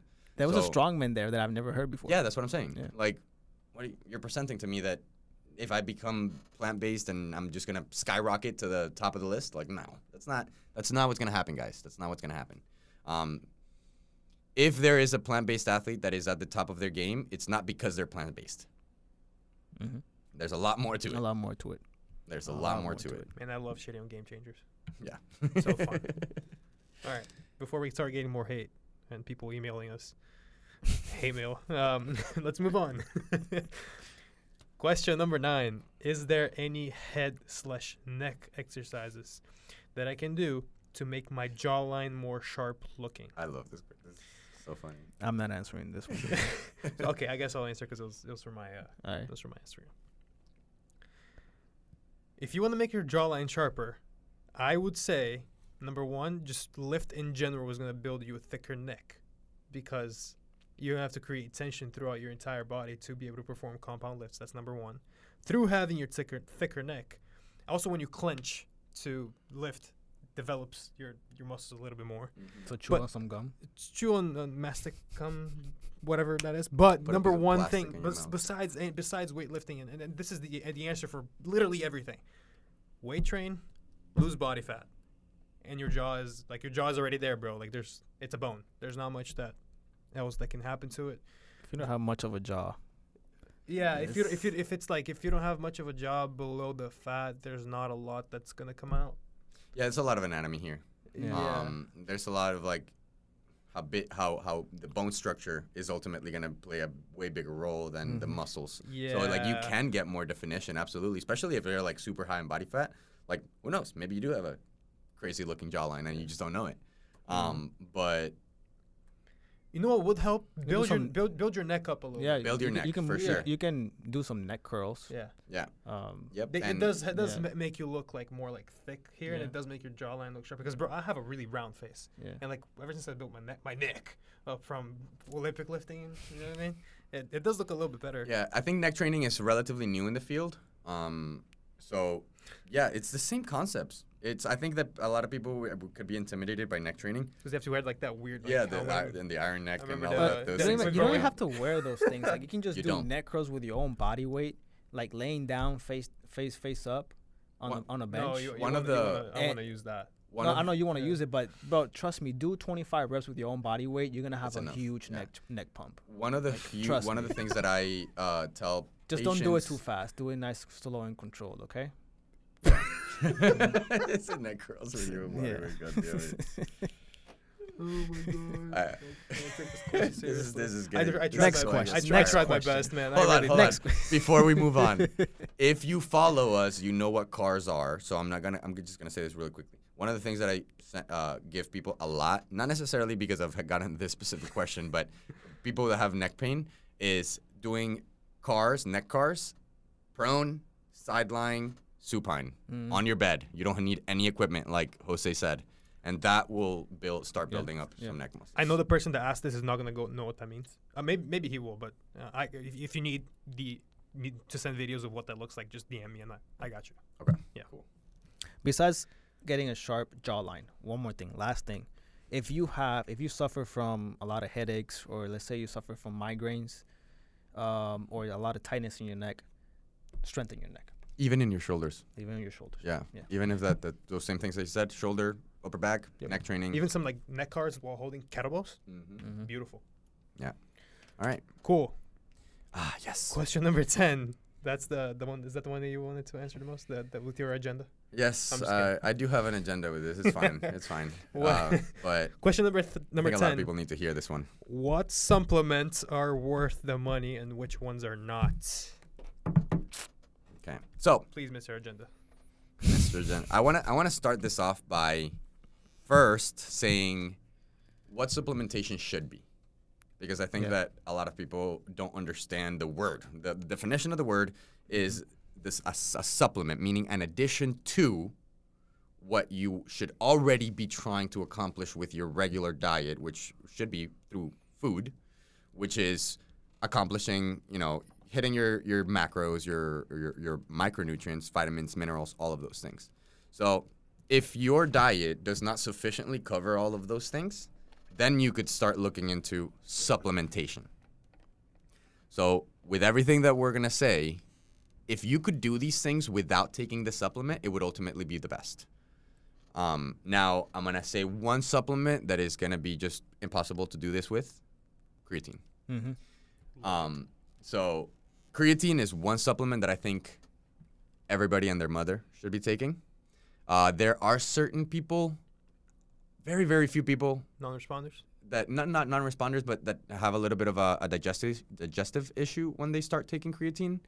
Um, I would could also look into other things why they could be having those digestive issues, but again, I've, I've very very rarely ran into that issue where they have some di- digestive. I would just say that's also an indicator that something else is wrong. Yeah, yeah, most likely. Yeah, there's Um, thousands of articles, research papers done on creatine, and It's probably the, it's the most well most of the, studied most of them have been positive. ever. Yeah, absolutely. Yeah. So, the reason why it's super hard to get creatine through Whole Foods is because the only food that significantly has any amount of creatine is red, meat. and it uh, you would have to eat like a pound of it per day to get sufficient creatine. Which for someone like us is not a problem, but for someone at home that's just getting into this, And, and even for me, because I don't want to eat a pound of red meat a Yeah. day. Like I would, I want to switch up my proteins. So like I would, I, I'm- I might eat that one day. I'd love to. I would love to, like a big ass, Dude, just Pound burger. T-bone, just big, big, big t- tomahawk kind of but steak. every day, dude. Like That's hard. your your jaw is gonna hurt. Oh, if you Yeah. want to grow your jaw, then go ahead and Going eat a lot back of to the- steak. yeah, bro, I, s- I swear, because I've done it before, and I'm just like, "Oh, dude. Let me switch back to beef. Dude, I got like two years ago for Christmas. One of my clients gave me a huge tomahawk steak, and it was delicious. It was delicious, but it was so big that I felt like it was a workout to eat. it was definitely a workout to eat. I got a pump and everything, dude. yeah, yeah. Yeah, so yeah, definitely if you want to train your You wanna jawline, Try your jawline. Get some red meat. yeah, some start chewy getting red your meat. creatine from red meat only. My God. Uh, so by the way, for creatine, um, Well, no. five grams, Five grams is monohydrate. what they talk about. monohydrate. Yeah, monohydrate. don't Uh, waste your money. Maybe a loading phase of 10 grams for a week if you Yeah, want yeah. to get the benefits quicker. But you don't have to. But you don't have We to. don't have to. Yeah. No, you can just You could just not Cruise it just out. five Yeah. grams every day. Yeah. It'll take you a little bit longer to actually get the benefits, but again, you're you know you're, you're gonna use that creatine over time anyway. Um, and the benefits of creatine are not necessarily day one or two; they're over time. So like if you take creatine for a month and you stop taking creatine, like those benefits are not gonna stick. Right. Um, they're also not going to start like the right. moment they put creatine into Exactly. your tongue. Yeah, yeah, yeah. So Mhm. you'll and, and if you do take creatine, do not be afraid. You will most likely see two to five pound increase. That's normal. Water retention happens with creatine. Absolutely normal. Um, Isn't it because so so isn't it that the water that was already being stored is now being stored inside the cell as opposed to outside? well, you're gonna retain. So, creatine, to my understanding, he can probably answer this better. Yeah. But it increases your ATP storage in your muscles, which is adenosine triphosphate. Mm-hmm. Um, and in your muscles, you, they want to they're gonna want to have an uh, like some type of homeostasis with ATP, which is gonna require more water to hold the ATP. Is that correct, or is that That's correct. okay? You, So- you, you didn't need me for this. Okay. so but wh- why does that? So so, So- how, how does that answer the question? It doesn't answer the question. Doesn't- what I'm yeah, saying it's is, uh, it, yeah. for people that do start taking creatine, it is normal to see a slight increase in weight due to water retention. The water retention happens because of that scientific thing that I just said that people don't care about. Mhm. Um, but it's basically the more ATP that you have, the more water that you're going to need to hold because you need water to hold ATP. Mhm. Um, so another supplement that I think is very useful for people, talking about the same thing that we were just talking about, is protein, or protein powder. Uh, I use protein because it's hard for me to hit my protein intake most days. Um, so I end up using a protein powder. However, if you could, thank you, if you could get all of your protein intake from Whole Foods, that is a way better option. It's Mhm. just hard. But you want to give the people the reason why the Whole Foods is better than the powder? Uh, one of the big reasons we already went over, which is the bioavailability. Mm-hmm. Um, so if you have a processed food, any processed food, it doesn't have to be a protein powder, but a protein powder falls underneath that processed food categorization. You won't get like let's say that the serving per uh, per scoop is 30 grams of protein. You're not gonna absorb all of those 30 grams from that scoop of protein. You might get, like we said earlier, not the optimum percentage. So Mhm. if you're getting 90% of or 85 to 90% absorption rate from a whole food, that is not going to be the absorption rate from a processed food. Um, I think that that's the biggest benefit. Yeah. You want to Yeah. add something? Oh, the other one is uh, protein powder does not have vitamins and minerals. That, yeah, yeah, So, profile. Yeah. Perfect. So let's talk about Which ones are not? And uh, and this question, so I want to because this question we kind of merged together from a bunch of different questions that were asking kind of the same thing. One of which, and I think this is a big one because I've gotten this question a few times, is do fat burners work? And if so, or if not, why or why not? I want to let one of you guys answer this because I'm not gonna answer this. Okay. Um, so fat burners do not work, and the reason why, I mean, c- no, there's nothing that burns fat. there's nothing that you can take that will go in there and start there. getting a lighter it- to your yeah, yeah, body fat. exactly. Um, what happens is it's it's all Are you mar- picturing it? No, I have I have a client of mine. He's he's gonna know if he watches this because he, he says that he, he whenever he drinks tequila, the, the the burning that he feels in his throat is the fat being. burned. He's like, I'm burning the fat, Nick. All right. Yeah, Sorry, no, So- go ahead, Jose. So, guys, the only way, the only way to lose body fat is to burn more than what you eat, being in a calorie deficit. Okay? It's the only way. Get it through your head. No other way. The fat burners are just a marketing scheme. With products, the products are inside the, the, the fat burners, they create some kind of like thermic thermogenic effect, so it makes you feel warmer Okay. Stimulants. Sti- stimulants. And so a lot of one of the most popular things that are in the in the fat burners could be uh, caffeine could be like uh, some thermogenic uh, aids like uh, let's say uh, forskolin or s- plants like that like little yeah weird Herbs. things herbs that just kind of bump up the temperature of your body. And the caffeine will definitely give you more energy. And so if you have more energy you have more of a you want to exercise more and you can go harder on your workout. And so since you're going harder on your workout and you're exercising more then You might also be more fidgety. you be more fidgety yeah. You're just exercising burning more calories. But if you overeat all those calories that you burned are going to be replaced by all the calories that you overate. So at the end of the day you won't burn any body fat. Yeah. So was the what what clicked in my head when I when I heard about the the fidgety is NEAT, non-exercise activity thermogenesis, which is basically the movements that you do subconsciously. So you see how I'm speaking to the camera now and I'm moving my hand right here. This burn ca- burns calories, and you add all these little movements throughout the day, and eventually adds up to a decent amount. And as you decrease your calories, your NEAT tends to decrease too. Some things that you may ingest may increase your NEAT temporarily and make you move more, but then again, eat those 100, 200, 300 calories back, and it's like Right. Yeah. Right. So ano- ano- another reason. I That's would also say- argue that you can do that with caffeine. Yeah. right Yeah. Yeah. You you you absolutely can. Um, and I want to address what Jose said because Jose said fat burners don't work. Sometimes fat burners will make you lose weight. Now let's talk about why that happens. Okay, because then some people will take fat burners and they'll lose weight and they'll be like, "Hey, Jose, you you're wrong. Fat burners do work." come at me just Right. dm me and come at me I'll, we'll discuss it So, the reason that you might lose, you you might be more likely to lose some weight if you take a fat burner. Now, this might not happen because if your habits are terrible with eating food and you're overeating constantly, doesn't matter what fa- fat burner you take, you're still gonna gain or maintain or not lose. Um, caffeine, all of these things, all these stimulants tend to suppress hunger a little bit as well. So they might make it easier for a person to get into a caloric deficit without hu- having hunger the entire day. However, it all comes down again to caloric deficit or not. Are you ingesting less than what you are expending? Period. It does not matter what brand, unless you're doing uh, the the what is it that people do? Uh, what's that steroid? clenbuterol Clenbuterol. Clenbuterol. That is the only one that I will say. If you take that, you'll definitely. but that's not a supplement that's a that's, that's a a hormone, medication Yeah, that's, That's way, way. That's not something. Yeah, that Yeah, you want like to you need a prescription to buy that legally. Yeah. So Yeah. fat burners, because that's not a fat burner. I was just using that as an example of how extreme you would need to go to for something to actually be like, okay, this is 100% going to make me burn uh, body fat. And that doesn't even necessarily make you burn body fat. Again, it's kind of the same thing. Um, you need to be in a caloric deficit. So fat burners do not burn body fat. Fat burners decrease your hunger and increase your energy levels, which could set you up if you have good habits to lose body fat.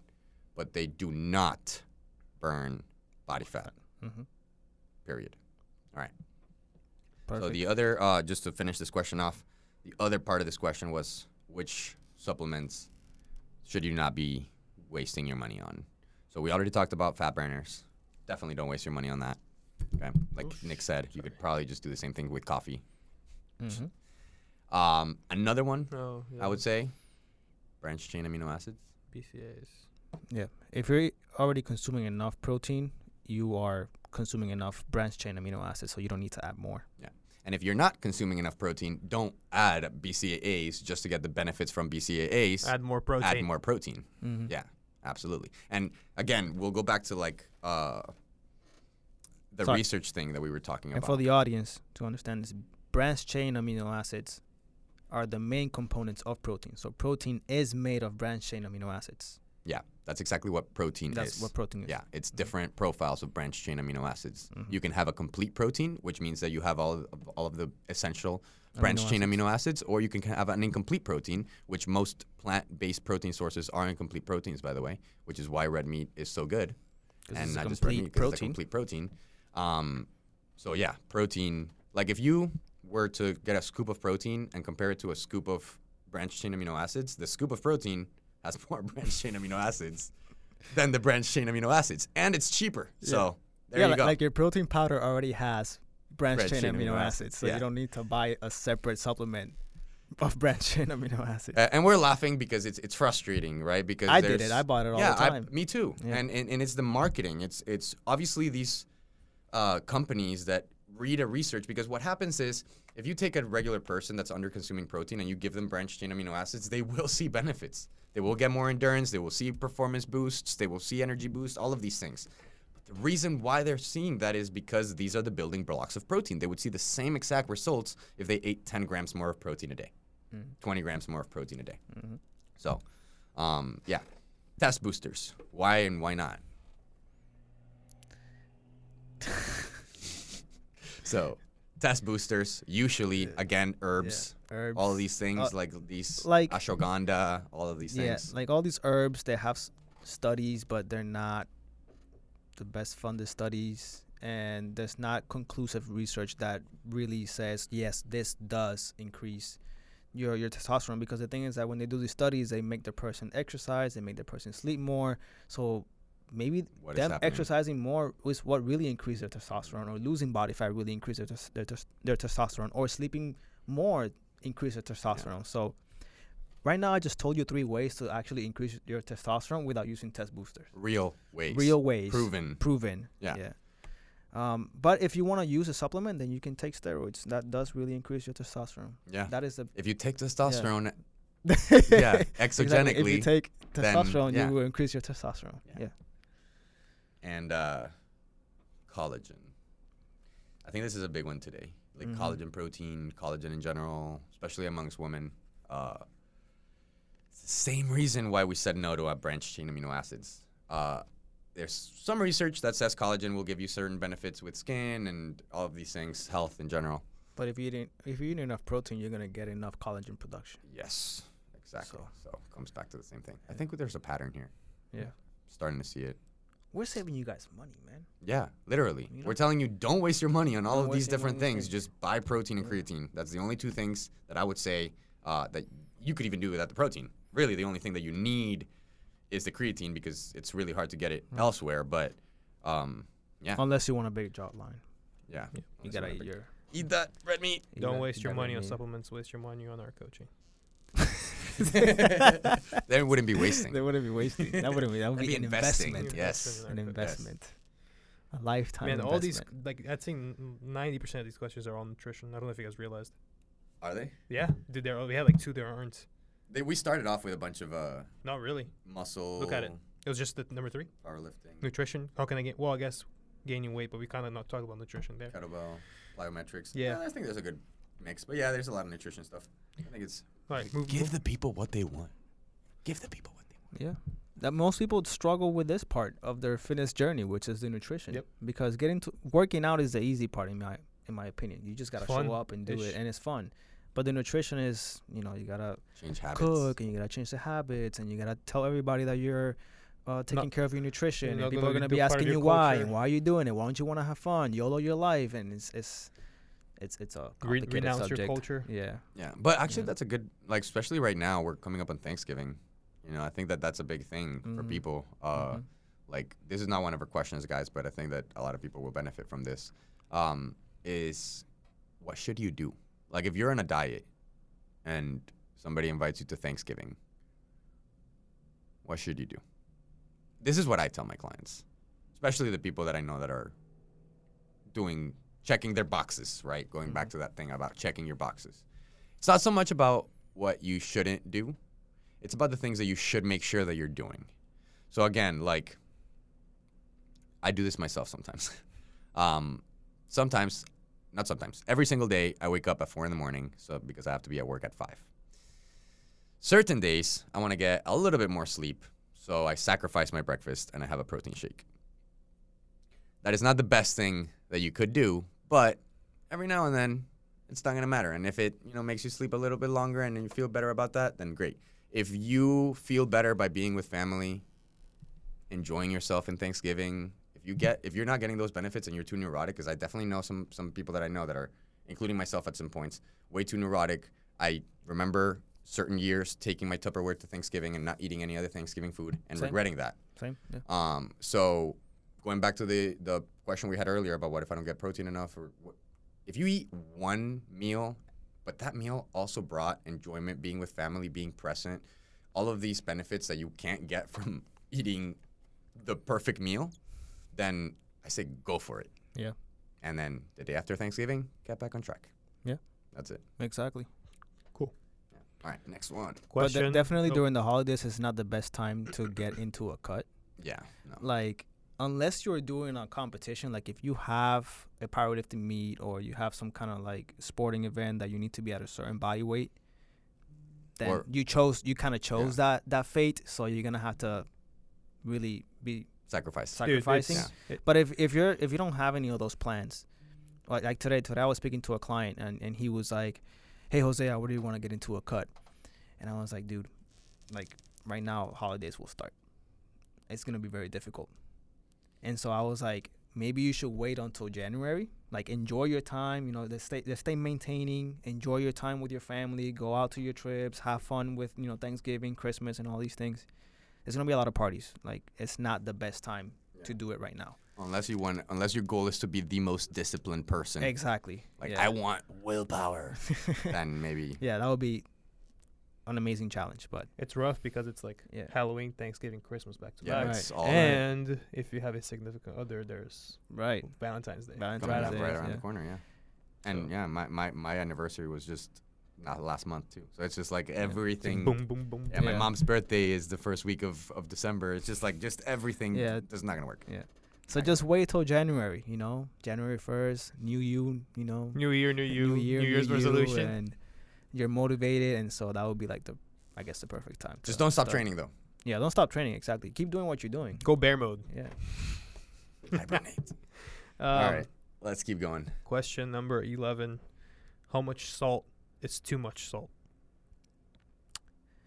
Um, it's a very good question. And if you have too much salt, uh, you will have diarrhea, straight up. So that's when you'll know that that was too much salt. Uh, at once. Okay, but if you're a person that just continues to eat a lot of uh, salt and salt has a lot of sodium, and you don't exercise, it's going to accumulate a lot in your body. And that's not going to be healthy for you.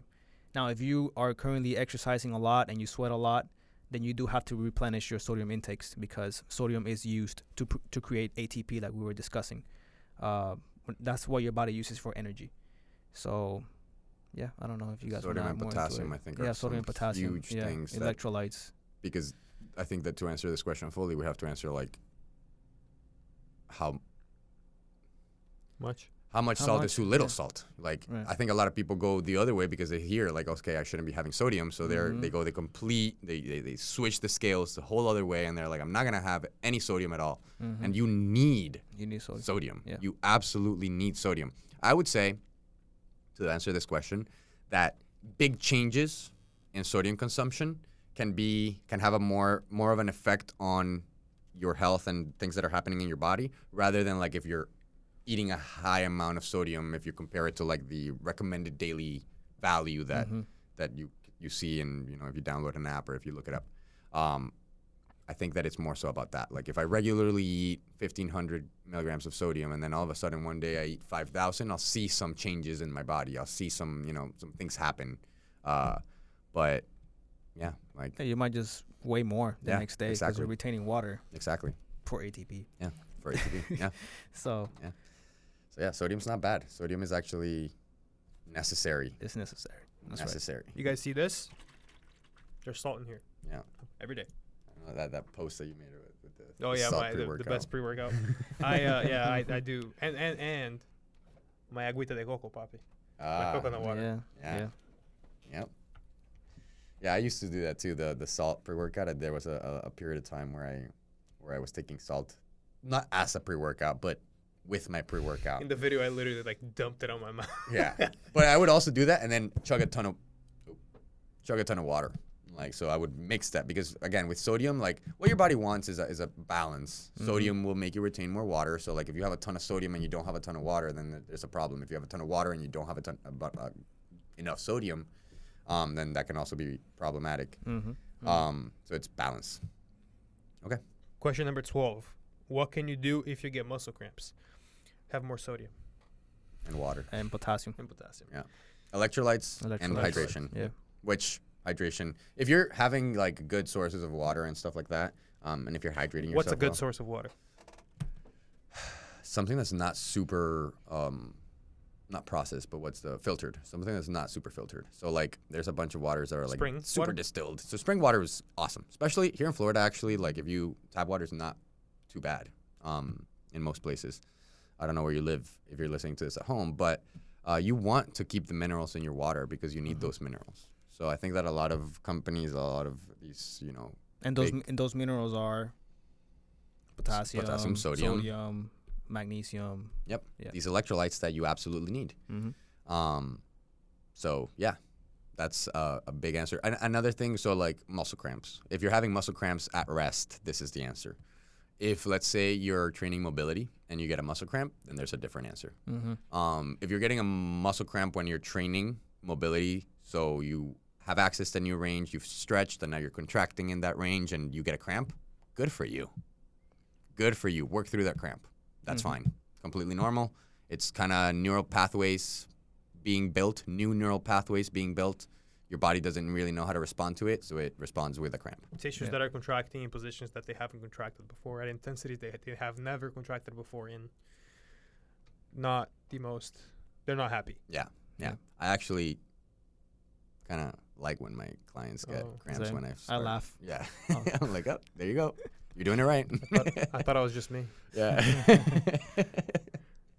I Yeah. laugh, and they secretly like it. yeah, of course. It's like, oh, Uh, yeah. Try doing some uh, knee flexion with the knee with the hip extended. oh Yeah. my god, or man, the that's the worst. the lift offs for the hip flexors. Mm-hmm. Mm-hmm. Get some cramps that way for sure. Mm. Guaranteed. All right. All right. Question number thirteen. What are your thoughts on keto? Mm. This is kind of tied to the, not not directly, but like my answer is very similar with this to um to the fat burner thing, the fat burner answer as to why some people Why think keto keto works? works. Yeah. Yeah. Actually, you guys go first because I have a different answer for it. Okay. Awesome. Yeah, like you know, if, if you're eating protein, carbs, and, and fats, and um, and then all of a sudden you take out away, you take away all the carbs, and you're just eating protein and, and fat, you're gonna be eating less, so then you lose weight. Mm-hmm. I think there's a bunch of things that we need to answer with this question but because yeah, it's kind of open ended. Yeah, it's open ended because, well, in terms of like the losing weight, Mm-hmm. that will be like uh, a, p- a pathway as to why. But you know, there's a lot of research, not research, a lot of people claiming that keto has cured a lot of their diseases or or, or conditions. Um, even some powerlifters have claimed that they get better performance doing keto, and to me, I that's very difficult to Believe. believe. Yep. Um, especially for powerlifters, like powerlifters or or bodybuilders, like our main source of energy is glycogen, carbohydrates, and so when you eliminate eliminate that, it's hard for your body to tap to that easy access, which is carbohydrates are really easy access to tap into, so that you can produce energy. It's hard for me to believe that a bodybuilder would perform better without carbs. Yeah, so let's go a little Or bit deeper into that system because I think it's important. Um, so your body has four different sources of energy that it can use to help you perform. Like literally, what I'm doing right now, my body needs to get some source of energy to move my arms around. Uh, the most readily available form of energy is, as Jose was saying, glycogen. It's stored in your muscles, so you're, you literally don't need to go anywhere to get that energy. In ketosis, you have to go through a completely different system to turn fat into glycogen and then into ATP so that you can actually use it. So it's a way longer process, um, and it just takes up more energy to get there. To get there, yeah. Um, so I keep saying, um, keto. I think a lot of people also think that it's healthier. I think it's also about like again, what are you having? What are you not having? If are you taking away some things that may be irritating to your body, to your gut? You know, some of these prote- uh, some of these processed carbs, because a lot of the carbs that people have are processed, like you were saying, the pasta, like just bowls of pasta, Yeah, cereal and cereal, all these things. So ice cream, chocolate, things like this. if if you think that keto is going to help you lose body weight, any any fad diet that is restrictive enough will be will promote caloric deficits. Yeah. Same thing if you go vegetarian. If you completely take animal sources away from your diet, now you're left with way more limited choices, so you're likely to eat less. If you can't eat carbohydrates, you're left with way limited choices, so you're likely to eat less. I think the reason why this is dangerous is because a lot of people go into this not understanding how to get those nutrients elsewhere. Um, when they go into these diets. So, like, if you go vegan and you don't know how to properly structure yourself so you're getting sufficient protein, that's not a good thing. That's you're not going to be healthier that way. If you go keto because you think that that's going to help you lose weight and you're not getting sufficient energy sources and you're not distributing your you know fats and proteins the way that you should be and you're just like overeating one or the other, again, not a healthy thing to do. Uh, so those are my thoughts on keto. Your turn. At the clinic that I work in with my two business partners now, um, I work with a chiropractor, Dr. Tito, and I also work with Hearth Healing Medicine. They are both studying to become holistic doctors right now, orthopedic massage therapists. They do consultations for um, people that are struggling with certain um, dysfunctions and diseases. And one of the things that they treat a lot is gut dysfunction and how your body can't really process certain nutrients. And they kind of help people heal through that. And one of the, the um, one of the processes that they put a lot of their their patients and their clients through is uh, a keto. They pretty much just take carbohydrates away, and the reason they gave me that for that is that it that allows the body to heal from the inflammation. That is true. That is true. There are a lot of carbohydrates that Yeah. will cause a lot of inflammatory responses in the body. So, if you're somebody, and this, a lot of like people that have autoimmune diseases will do really good on a carnivore style diet. Shout out daughter, jo- Dr. Jordan Peterson. man. Yes. Mhm. They, Yes. him and his daughter both cured their own autoimmune disease by literally eating just steak. Right, right. But my argument to that is I think the way that keto is marketed is that it's this like magical thing that if you're in ketosis, this is why these things are happening. You're only burning, bo- only burning, only burning fat. bo- on Yeah. fat, right? Or or You're in a ketosis fat, is you're in just a fat, fat burning 24 seven. right. Yeah. What Nick just said is true. There's a lot of carbohydrate sources, specifically processed carbohydrates, that can have inflammatory responses from the body, your gut, and that's also going to affect your training. It's going to affect your other uh, dige- digestion with other nutrients and things like that. So if you're that type of person, maybe going on a keto diet would be beneficial for you, but you have to educate yourself on why that is, and that doesn't mean that all carbohydrate sources are going to be inflammatory for you. Right. Also- you, sh- you oh, shouldn't sorry. pick it up just because you heard it from someone else or you heard someone else say that it was great. I'm like, okay, then I would do the same. Like Jordan Peterson picked up the carnivore diet because he needed to. He needed to. Yeah. Mhm. Yeah. Also, preface they don't do that forever. It's Right. It's a it's Right. a four to eight week process. No, and I do see the benefit. It out of all of the fad diets, keto is not the worst. Mm-hmm. It's not the worst. Um, What would you I say just is think the that worst? I don't want to say. I don't want to. I don't know. I actually don't know. Tell me and I'll say it. I don't Say know. it. I don't know what I would say. I don't know what I would say because okay, all right. You know what I think is the worst one? Just because I think it's even worse than, than keto in terms of the way that it's marketed. intermittent fasting. Whoa, damn. Not because I think it's bad for people. This is I'm gonna I'm gonna be very specific about this. I'm talking specifically about the way that it's talked about. Mm-hmm. As if intermittent fasting will give you all of these health benefits that I disagree with. Fasting does give you some health benefits, not if you're doing it every day.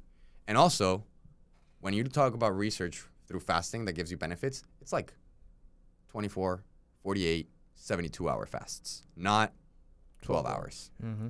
right? So, intermittent fasting should be called time restricted eating. That is my uh, pet peeve with intermittent fasting. Not that it's unhealthy or anything like that. It's just I really don't like that they try to use fasting. Same thing with ketosis. They're using these words that they're trying to like flare them up and f- like fancy words, throw them at mm-hmm. you so that you buy don't, into the you don't diet. even understand what it means, but it sounds cool. So you're like, Yeah. let me do that. Yeah. That makes a lot of sense. So so yeah, I just I don't I don't have any quarrel with any diet in specific. I just don't like the way that the the market portrays them and, and you know feeds them to, to, to the general population. Yeah. Yeah. Beautiful. Are we moving on? Yep. Cool. Question number 14 out of 15. We are almost done here, guys. Um, thoughts on water cut slash gut cut for competition prep? Specifically, I'm assuming for um, competitions that are body weight specific or body weight dependent, like Mhm. powerlifters, uh, wrestlers, who else? Uh, Olympic lifters. Yeah. Olympic Even lifters. even Yeah. uh, s- Yeah. I don't know if body bodybuilders. I think bodybuilders, pro bodybuilders now have There's- a weight limit. Yeah, right? Yeah. Uh, Yeah, they do. yeah, Yeah. so people that are bodyweight dependent for their Yeah. sport, I believe. All right, mostly. so um, my thoughts on this, if I'm gonna speak my my sport, which is powerlifting, that's what I've have the most experience with when it comes to coaching, because I do have experience with um, with the gut cut and the and the water cut. Um, if you are competing for the first time, you don't need to be gut cutting or water cutting unless like your first time you're about to break a world record or something like that and you really really really do want that okay. If it's your first time powerlifting and you're doing it for fun it's a competition or whatever is you know one the experience there's no point of doing that. Just sign up really learn the rules and compete and have fun uh water cuts and gut cuts uh, do you know what a gut cut is No. Okay. So a gut cut, by by all means, this is not a prescription of a diet that everybody should do or anybody should do. Okay, like it's it's gut cut basically means that you reduce the amount of content in your stomach so you can weigh less. And the way that you do that is by eating high calorically dense foods. Um, yeah, It's very fun. yeah. Like basically you're eating all like carbs that you eat are high sugar carbs. Like Okay. Bro, you're basically eating almonds and Oreos. Yeah, yeah, you're eating like Oreos, you're uh, anything that has uh, like uh, super let, interesting. let's say it's like um ice cream, uh, Oreos, cereal. Those are the types of carbs you're gonna be eating. The fats that you're gonna be eating come from also those carbs, but it only is gonna come from almonds, because almonds are very little, but they contain a lot of calories. Mhm. Just like an Oreo, Oreo is like very little, but it contains a lot of calories. Like you can easily eat a thousand calories of Oreos and not be full, yeah. because they have no. All these carbs have no fiber. Mhm. Okay. And then the protein only comes from protein powder, which basically weighs nothing. And well, liquid. Yeah, and Which you liquid. piss So out. Yeah. just Yeah. flushes. Yeah. So you do this diet for three days before the meet. And let me tell you, like, it really works because the things you eat the same amount of calories, but you feel so empty because the foods that you're eating just do not fill you up at all. There's like a void in you. Yeah, it's a void. but in you feel satiated, Yeah. which is crazy. I've Yeah. never done this. It's a weird it's a weird feeling. And you wake up super lean. And it doesn't really affect much of your of your performance because you actually s- stay eating carbs and you're Mhm. still eating your protein. You just weigh less. The water cut, that one does can affect your your performance because now you're losing on electrolytes, now you're losing water content, which really helps with your performance when you when you lift. Um, some people do both at the same time. Like if they if they really really need to cut weight, they do both the water cut and the gut cut. And uh, if you lose a lot of water, you would also lose sodium and potassium Right. and all of these things. yeah. So, uh, yeah, Yeah. it's not only is it because okay, what I'm thinking, I've never had experience with powerlifters doing that, but what I have had experience with is not directly helping somebody do a, a water cut, but I've had uh, combat athletes that I train that have a coach that when they're going to do their fight, they end up doing a wa- not with me, with their The coach. Skills coach. Coach, With the right. skills. Yeah. um, with their kickboxing or boxing or MMA or whatever coach. With that coach, they do their water cut. Um, but I get to see how their performance suffers Yeah. getting close to, to, to the fight, especially like those days before, right? Uh, it can be, and I've seen it not just with my athletes, but like I've seen it. I follow. I, I'm a huge UFC fan, so I've seen people, you know, almost pass out hitting the scale and having, you know, shaking, having cramps. The reason that you're having cramps again is the same reason why we answered earlier. If you're losing a lot of water, you're losing a lot of uh, those electrolytes that are going to end up, you know, making that central nervous system kind of freak out a little bit. Um, there's a lot of science behind that, sodium, potassium pumps, etc. ATP, ner- nervous system stuff. Nerdy. So. Uh, yeah, people aren't gonna want to hear that, but uh, yeah, it's not not very healthy. It's not the best, but if you are an athlete and you need to do it, just make sure you do it right. Yeah. Just make sure you have somebody helping you that knows what they're doing and uh, isn't gonna hurt you. Yeah. The best situation if you're gonna do these uh, water cuts or gut cuts, you want to be close to the body weight that you- you're gonna be competing in. You don't want to be too far away because Yeah. then you have to be more extreme, and that's where your performance is going to suffer. So, I'm all for it. Just understand that there are some Yeah. consequences. There So- are some organizations. I know one championship, uh, different than the UFC, but it's also a big, uh, big organization for combat sports, is now doing hydration tests during uh, weigh-ins. So that kind of limits athletes into what they can do for water cuts and, and things like that. Yeah. Which I think is a is a good thing, especially if you're Yeah, a combat yeah. athlete. Because if you're a combat athlete, you're you're putting your life on the line when you're competing, as opposed to like a power lifter. Like, yeah, you might get injured, but like you literally are putting your life on the line when you're a combat athlete the next day after you weigh in. Yeah. And even though you might get that water intake back, you still might retain some of those negative effects if you went too far into a water cut. Mm-hmm. Um, so yeah, be careful. But they can be done. They can be very effective, and uh, they can be done safely. Yeah. We gotta put. Uh, we gotta have them try the the gut cut. one Oh day yeah. For three you know, he days. he For he, three wa- he wants to compete I am gonna yeah. next year. for Yeah. powerlifting. Yeah. during I'm gonna my- coach him ar- through it. around my birthday Okay. time. Okay. Yeah, May. So look out for that. All right. Sick. it. Yeah. Question number Last 15 out of 15. Last one for the day, guys. This was actually a pretty cool one. I have reached my nutritional and lifting goals. Now what? How can I be challenged? I love this one This was a good question. Yeah. because uh, I think that a lot of people are gonna eventually, if you stick with your training long enough, you will find this several times Yep. throughout your training career, where you hit your goals or you didn't hit your goals. Um, let's say that your goal, you know, uh, powerlifting meet, whatever, bodybuilding competition, any other sport, wedding day, the day passed. Mm-hmm. What now? Um, this is why I think that that well-rounded training is super key because I think that people are very single-minded when it comes to their goals, whether it's like a strength goal or a composition goal or anything like that. Um, and that's also why I think that having short-term and long-term goals is a key. So that is something that I think your coach can educate you on very well. Uh, if you have a good coach into like what can you work on next, and going back to what Nick loves to say, working on your weakest link. There will always be a weakest link, no matter if you reach your goals, nutritional, um, lifting, uh, and and reaching your goals in terms of nutrition. What does that mean? Was does that mean that you reached your weight goal, Body comp. body comp, or does that mean that like You can What- eat more calories now. eat more calories, right? Like, does it mean that it. you are finally at the place where you feel like you can start to stop relying on the tracking so much, be a little bit more intuitive? So, like, but again, if you're at any of those points, there's still some some things that you could work on, and especially if you're asking this question, like, how can I be challenged? This is a great place to be at. Like, give me more. There's always something that you could work on. It might not be the the most fun thing, but like if you're at this place where like you're asking how else can I be challenged? This is a great place to be. Yeah. Yeah. Yeah. Yeah, for sure. Personally, to me, man, it just has happened organically. Like, okay, well, I'm to kind of like introspect a little bit. He's like, well, what do I want now?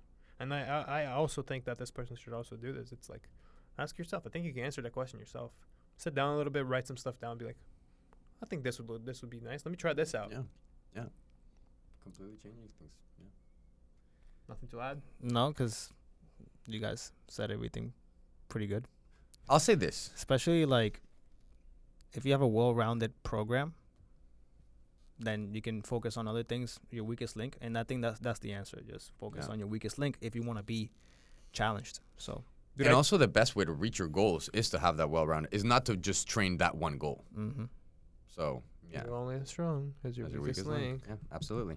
I, I will kind of finish my answer with to this question with this. I think that there's been certain points in my life where I've hit points where I think that I have reached my goals.